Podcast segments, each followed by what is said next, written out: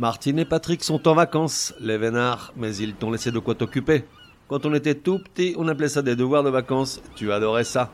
Cet été, on fait des fautes mais on soigne, rediffuse des comprimés que t'aurais pas bien compris. Pour réviser avachi sur tes serviettes pchit citron. Pour que ça rentre. Allez, bonnes vacances à toi aussi, rentrée des classes dans quelques semaines.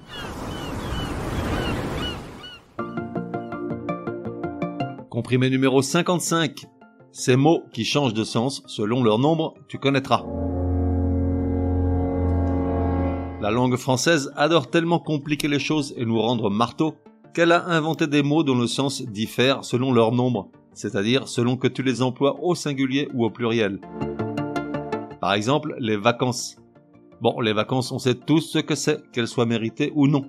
Mais une vacance au singulier n'a rien à voir avec des congés d'un seul jour, elle se réfère à la situation d'une place ou d'une charge momentanément dépourvue de titulaire, d'un poste inoccupé quoi.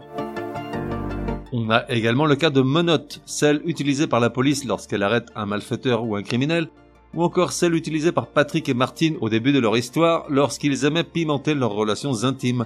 Une pratique qui requiert une confiance absolue dans l'état de santé cardiaque entre autres de son partenaire, sans quoi la personne attachée au montant du lit risque de trouver le temps très long et d'avoir soif, très soif.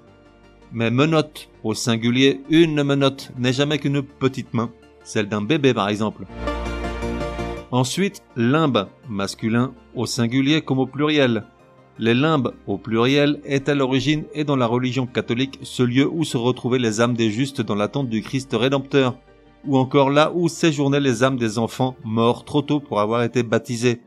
Mais aujourd'hui, le mot s'utilise surtout pour définir une région ou une situation mal définie.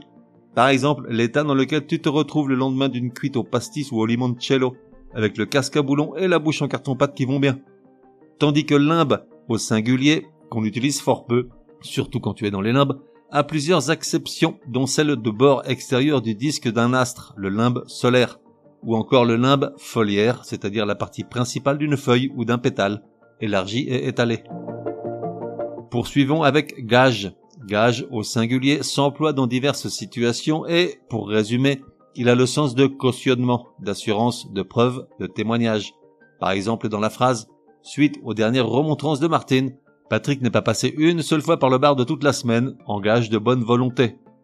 En revanche, au pluriel, gage s'entend comme salaire ou rémunération dans certains secteurs d'activité, comme parmi le personnel de maison ou les ouvriers agricoles, mais également chez les sicaires, c'est-à-dire les hommes de main payés pour exécuter un assassinat, les fameux tueurs à gage.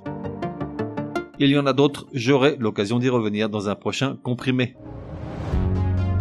Résumé du comprimé numéro 55. Pour que ça rentre. Comment bien différencier les mots dont le sens diffère selon leur nombre? Exemple. Vacances au pluriel, ce sont les congés. Vacances sans S au singulier, c'est l'état d'un poste ou d'une place non occupée.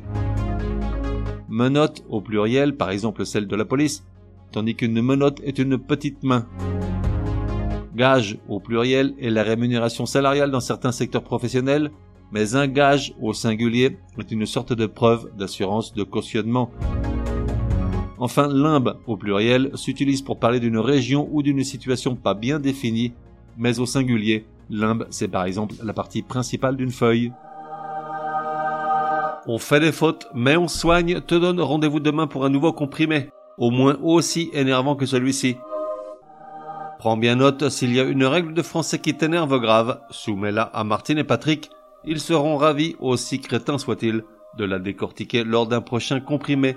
Pour cela, une seule adresse, contact at uncompriméparjour.com. Enfin, n'oublie pas de laisser un chouette commentaire et tout un tas d'étoiles sur ta plateforme de podcast préférée. Ça serait drôlement chouki.